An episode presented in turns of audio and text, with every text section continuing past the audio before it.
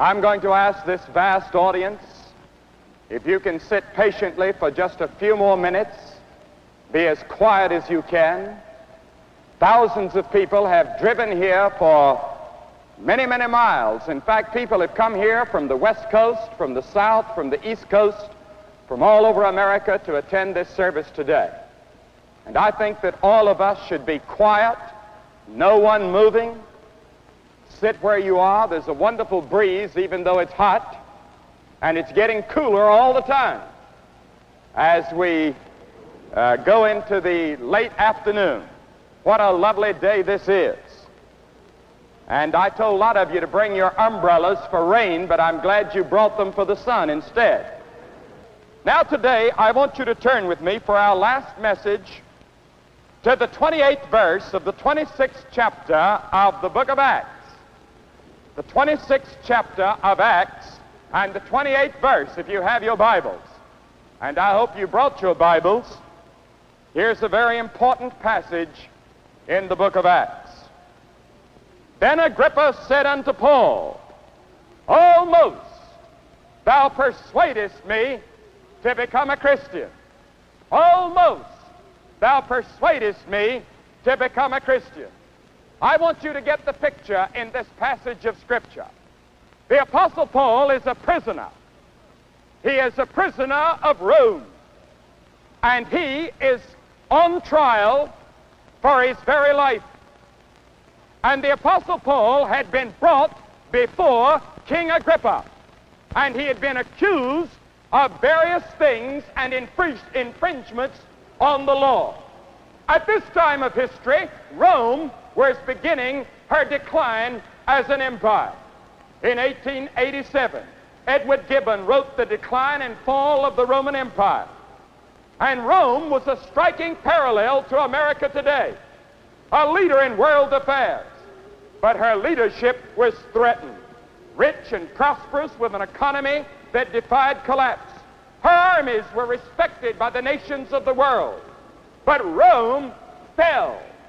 Vaunted, clever, sophisticated, shrewd Rome fell to the barbarian horde that had far less of material things than Rome had. These Vandals from the north were a dedicated, disciplined, hard, atheistic people. And the Romans used to laugh at their ignorance, superstition, and lack of military equipment. And Mr. Gibbon proved that Rome did not fall because of military superiority of the barbarians. It was internal decadence within the Roman culture. First, he said, the rapid increase of divorce. A nation never folds until it starts to decay at the center. And the heart of any nation is the home, which is the core of society. And this infringed on the seventh commandment, that says thou shalt not commit adultery. And we in America have gone on a sex binge that has no parallel in history. And we are guilty, as Rome was guilty. Our homes are breaking. Our divorce rates are high. Secondly, Mr. Gibbons said it was the high rate of taxes, spending public money for free bread and circuses for the populace. The average American has no conception of the disaster that lies ahead with our continued deficit spending. Thirdly, there's the mad craze for pleasure, said Mr. Gibbon. 4 times as much spent for pleasure in America as for religious and welfare benevolence. Our annual tobacco bill exceeds the amount of money spent on education. And Rome, on the decline, demanded more artificial stimulation and more exciting and brutal sports, just as we're doing in the United States today. Fourthly, Mr. Gibbons said the decline of Rome was caused by the building of gigantic armaments. Now we have to have armies. We have to have a defense program in the world in which we live, but we shouldn't trust in it to save us. I tell you that our armaments alone without faith in God will not save us, no matter how powerful they become. And fifthly, Mr. Gibbons said, the decay of religion. To the rank and file, religion had faded into mere form. It had lost its relevance to life. It held no central allegiance to the people. And today in America, we have millions going to church, but no deep commitment to Christ, no deep commitment to God, no all-out for Jesus Christ on the part of millions of church members. We play at religion. We serve God with our lips, but our hearts are far from Him. Here we find the Apostle Paul in the midst of a great empire, preaching this new gospel of Jesus Christ. And in the midst of a declining empire, an empire that is soon to collapse, Paul is going from place to place preaching Jesus Christ and Him crucified. Paul said, "I'm determined to know nothing among you save Jesus Christ and Him crucified." The Apostle Paul said, "There's only one hope for Rome. There's only one hope for the world, and that is Jesus Christ dying on a cross." But the people of that day laughed. They sneered. They mocked. They made fun. And when you preach the gospel today, people still say that it's impossible. It cannot save the world. But I tell you, the gospel of Jesus Christ is our only hope at this hour. And on this occasion, the Apostle Paul is brought before King Agrippa. And Paul was pleading his case before the king. The king had come in all the pomp and splendor. All the people had gathered around, the officers, the admirals of the navy, the generals of the army, the officials of state were there. And here is this little man, Paul, this great intellect that had sold everything he had for Jesus Christ, stands in front of the king. And the king said, "Paul, you may speak." And when Paul had finished his sermon that day, the king said, "Paul, almost you persuade me to commit my life to Jesus Christ." And Paul said, "I would that not only thou, but also all that hear me this day were most as I am altogether." You and I may revolt against the Word of God. We may challenge the call to our conscience. But sooner or later, the question of faith will be demanded of us. Paul said to Agrippa, "Do you believe? Believest thou?" And Agrippa said, "I almost believe. I have almost entered the kingdom of God." And so we find two men.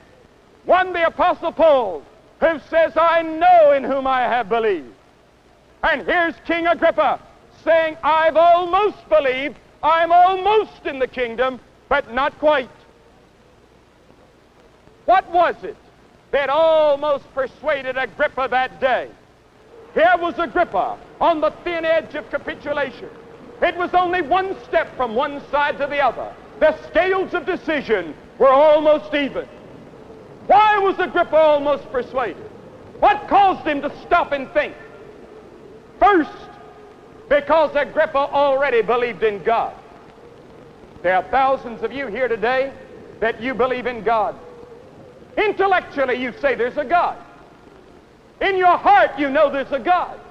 Your conscience tells you there's a God. But you're not quite in the kingdom of God. You haven't really committed yourself to Christ. Intellectually, you say yes. But you haven't committed everything you have to Jesus Christ, and you're not in the kingdom of God. This is the tragedy of this crusade. There are thousands of people all over Illinois and all over the Midwest that believe in God. But that's not enough. You've never come to the point in your life when you've repented of your sins and received Christ. You're almost persuaded to believe, but not quite. Secondly, Agrippa was almost persuaded because he just heard the gospel declared. And that's sufficient reason for any man. The hearing of the gospel immediately constitutes a moral obligation to the hearer. When I go to a university campus, students are always asking the question, "Well, what about the heathen? Where did Cain get his wife?" That's none of my business. That's not your business. That's God's business. But let me tell you this, your problem is far more serious. You've heard the gospel of Jesus Christ proclaimed and preached, and you haven't done anything about it. And your responsibility is 10,000 times more than a man that lives in Russia that has never heard the gospel explained. And God will hold you responsible at the judgment far more than a man living in the heart of China who never heard. Paul stood that day and he said to King Agrippa, Jesus Christ died on the cross for your sins. O King, Majesty, in respect to you, sir, I say that you are a sinner. Whether you're a king or whether you're a pauper, whether you're educated or uneducated, you've sinned against God. You need to repent of your sins. And Jesus Christ died publicly and openly on a cross for you, and unless you come to have an encounter with him, you will be lost. Oh, King Agrippa, I wish you would come to Christ. Oh, the courage of Paul, the boldness that the Holy Spirit gave Paul that day to point his finger at the king and say, come to God. And I stand here today as a servant of the living God, not to preach my message, not to preach my thoughts. I'm praying even while I speak to you that God will give me the words to say to you that will cause you not only to be almost in the kingdom of God, but will it cause you this day to decide to cross over that thin line and say yes to Jesus Christ and let him change and transform your life and give you a new dimension of living. Yes, he heard the gospel proclaimed and his responsibility was tremendous. Thirdly, he was almost persuaded because he had the example of Paul's conversion. He had a living example of a changed life. Paul used to fight Christ. He used to persecute the Christians. He put them in jail. He murdered them. He did all sorts of things. And one day he was going along the road of Damascus, and he was struck down by a blinding light. And he said, Lord, who is it? And he said, I'm Jesus whom you persecute. And that day this brilliant intellectual man was converted on a dusty road to Damascus. I tell you, conversion can take place in a minute. Conversion can take place right here and now in your heart. You don't have to wait till you get to church. You don't have to wait till you get home. It can take place right now. In the quietness of your heart, right where you sit, you can say, yes, Lord Jesus, I receive you. I trust you. Your life will be changed. Your name will be written on the book of life. Your sins will be forgiven. You can know that you're going to heaven. Agrippa saw the change in Paul's life. Agrippa believed in God. He heard the gospel preached. He saw the change in Paul's life, and he was almost persuaded to commit himself to Christ. But he didn't do it.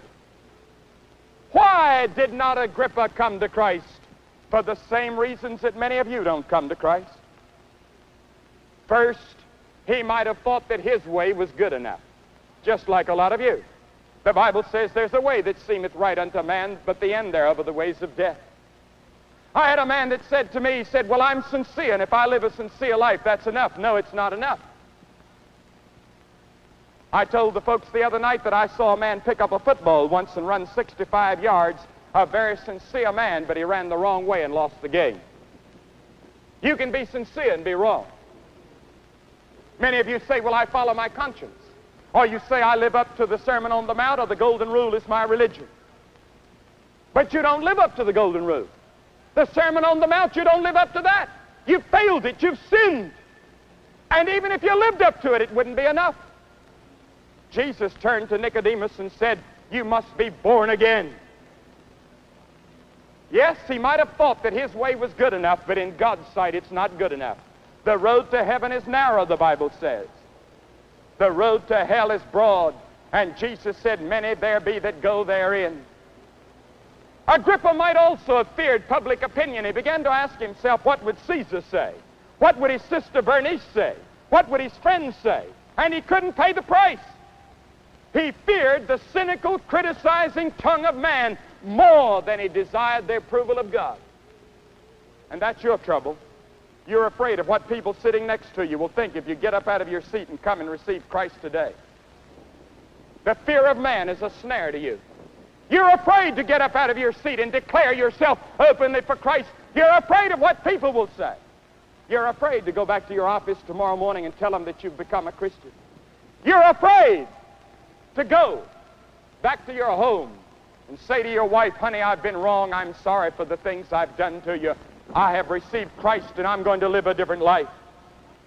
And thirdly, he might have had sin that he would not give up. And that keeps many people from Christ, the sin of pride. Maybe you don't want to give up that woman that you've been going to see that's not your wife. Maybe you don't want to give up that lust in your heart. Maybe you don't want to give up the cheating and the lying that's gaining you some extra money. Maybe you don't want to give up some of those things that you've been doing that are wrong.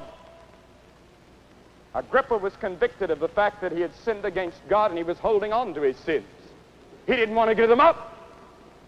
Or he might have postponed the decision. He said, I'm almost persuaded, Paul, but some other time. Because that's what Felix the governor had said. Felix the governor had said, at a more convenient time, I'll call on you, Paul, but he never called. The Bible says, now is the day. Today is the day of salvation. The Bible says, come while you can. You may not have another moment like this. When will you ever see a crowd this great gathered to hear the gospel? When will you ever have a moment like this to come to Christ as you do at this hour? Give your life to Christ while you can. The Bible says, he that hardeneth his heart, being often reproved, shall suddenly be cut off, and that without remedy. The Bible says, my spirit will not always strive with a man.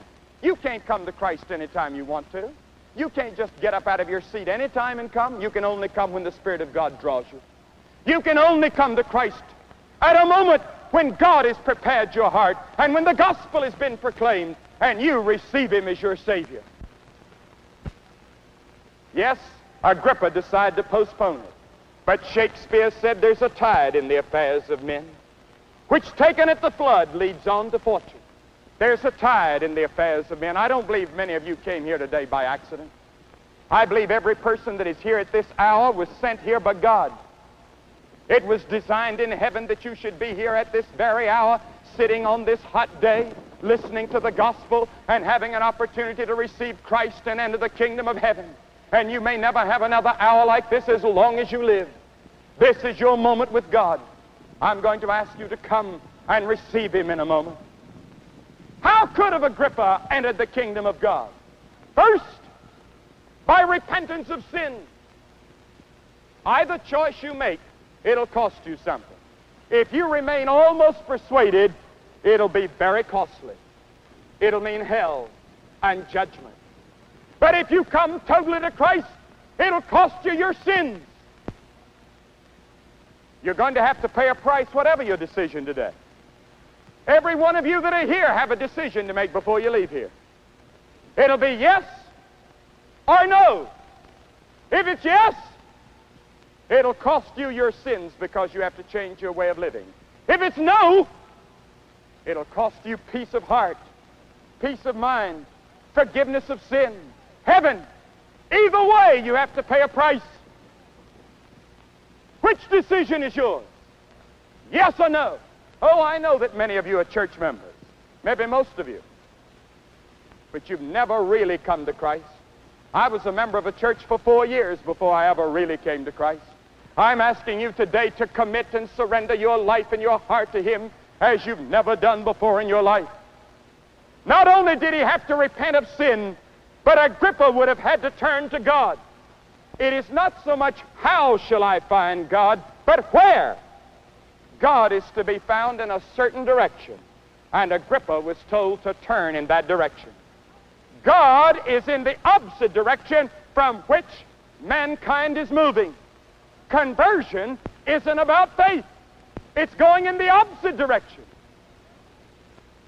The world today is eating and drinking and making merry. The Bible says you'll have to come out of the world. The Bible says you'll have to turn and go the opposite direction. And when you go home and go back to your office and go back to your work, it's going to be difficult. There'll be frictions and problems and difficulties of a thousand sorts. But the Bible says Christ will be with you. The Holy Spirit will live within, and He will give you power and produce in your life the fruit of the Spirit, which is love, joy, and peace. You can have dominion over sin. You can have a new power that you've never known. You can look sin in the face and say, "Sin, you shall no longer conquer me." By giving your life to Christ, but you will have to repent of sin and turn to God. And that can happen right here today. What did it cost Agrippa to remain almost persuaded? It cost him pardon of his sins. It cost him peace of heart. It cost a life of pleasure. It cost him the prospect of heaven. Did it pay Agrippa to remain almost? No. Where is almost Agrippa today? We hardly ever hear of it. Where is altogether Paul, the man that said, "I'm altogether for Christ"? Paul's name is mentioned wherever Christians gather anywhere in the world, and someday we shall see him in heaven. Agrippa said, "Almost thou persuadest me to be a Christian." And there are thousands of you here this afternoon that are almost in the kingdom of God, almost persuaded, just about ready to step over the line, but not quite. I'm going to ask you to step over the line. This past week, a minister of this city came to see me. He said, "Mr. Graham," he said, I believe I'm a Christian. I'm a graduate of one of the finest theological schools in the world. I'm the pastor of a great church in Chicago." But he said, "I've been sitting here night after night," and he said, "the Holy Spirit has made me so miserable." Because he said, "I really am not sure that I've had an encounter with Christ. I've known for years that I was preaching beyond my experience." And he said, I want to know if you would bow and pray with me and let me call this the moment of my conversion. I want a date. I want a moment when I can say, this was the moment I crossed over the line." We got on our knees, and he got up from his knees, a smile on his face, tears running down his cheeks. He said, "Next Sunday morning, the congregation will have a new minister." Jesus said to Nicodemus, a professor of theology, "You must be born again." Today, in a church, in this town, an invitation was given this morning. Down the aisle walked a gangster in this city. He fell in the front, and he said, "God, have mercy upon me." When he left here today to come out to the meeting, he had a smile on his face, and he said, "For the first time in years, I have peace in my heart. I believe God has forgiven my sins."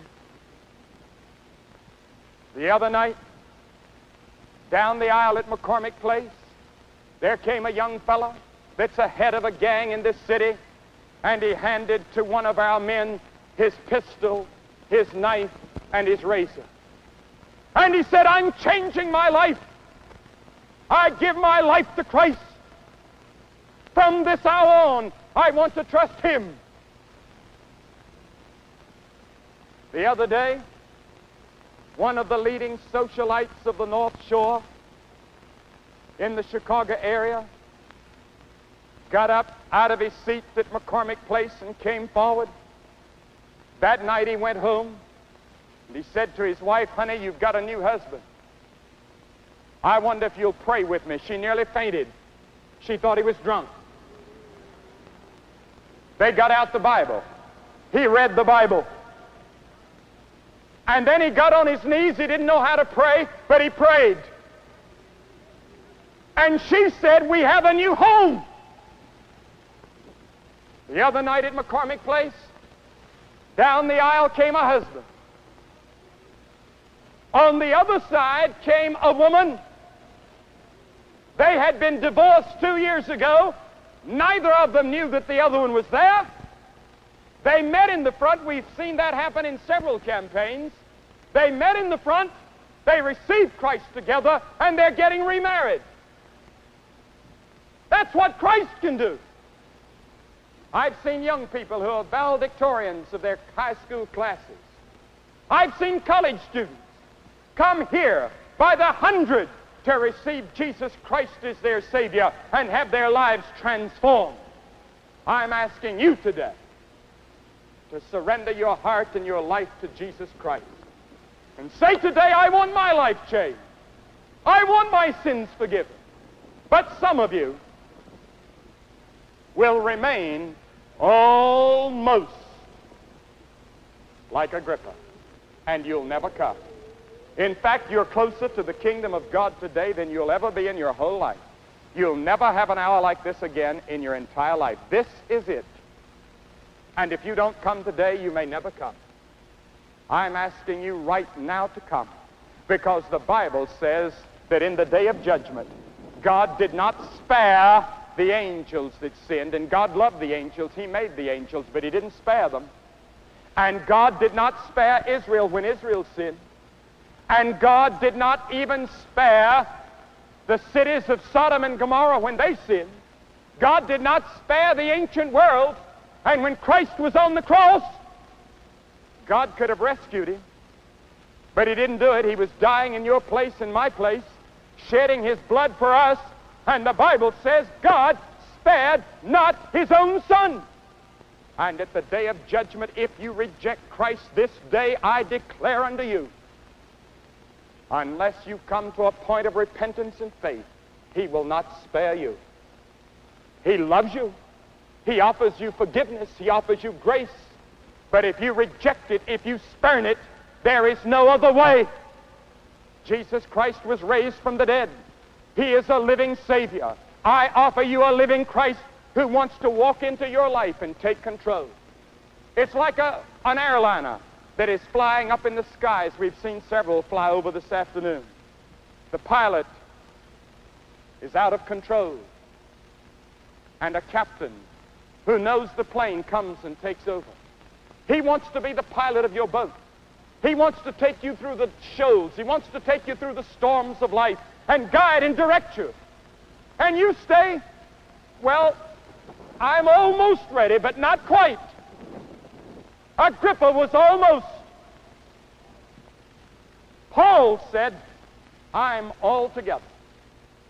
I want to ask you today to be altogether, all out, 100% for Christ. And here's what I'm going to ask you to do. I'm going to ask that not a person leave, please. Not at this very important moment. And I'm going to ask hundreds of you to get up out of your seat right now. Just get up out of your seat, and I want you to go forward down the steps and stand on the track in front of where you are now seated. Don't come here, but just on the track in front of where you're seated. You won't be far from your friends or your relatives or whoever you're with. I want you to get up, and these people that are down here in front, you get up and come right here in front of the platform and say today, I want to declare myself for Christ. I want to open acknowledge him. I want him to forgive my sins. I want a new life. I want to receive him as my Savior.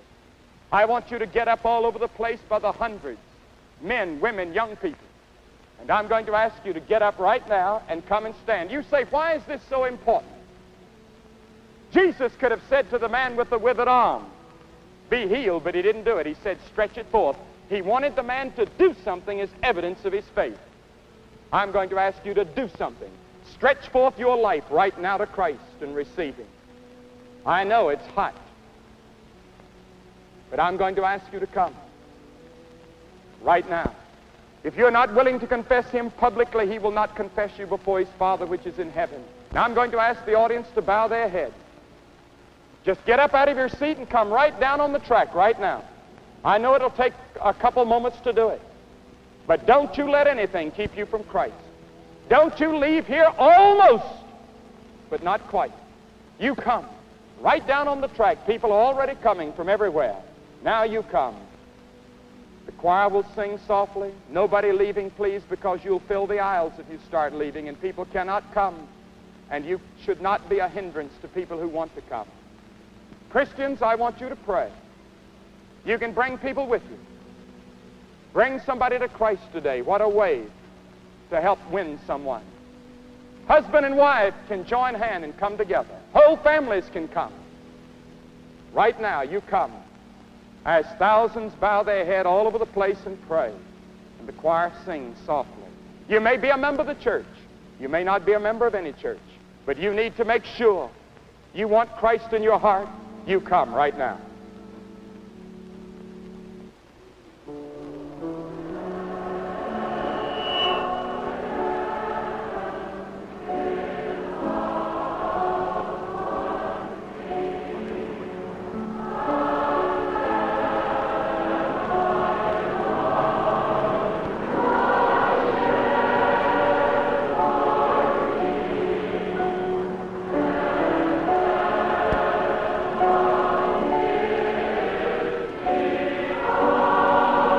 Just come and stand right in front of where you are.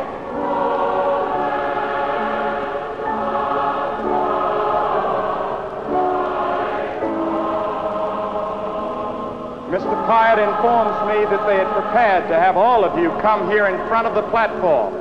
And if you would like to come and stand here in front of the platform with these many that are coming, you get up and come and join them here at the platform. And there'll be plenty of time for you to go back and join your friends. But you come either in front where you are, in front of the steps there, or down here, one of the two. But come, and counselors, you can go back, if you like, to all of these places around so that we have counselors all the way around. But you come from the stands and everywhere. Hundreds of people are coming. This is your moment and your hour with God. Don't you miss it.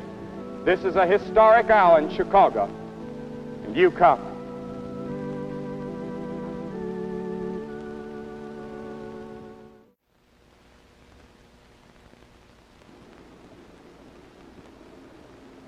It's been about 3 hours since the benediction was pronounced, and I've come back here to Soldier Field to talk to you. When the appeal was given, about 2,000 people came forward to receive Jesus Christ as their Lord and Savior. Now the stadium is empty.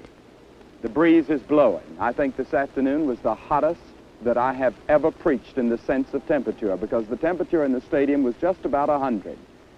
And I don't think I ever came any nearer passing out during a sermon. I remember I sort of almost held on to the pulpit one time and found myself quoting a verse of Scripture. I don't know whether you could sense that when you were watching on your screen.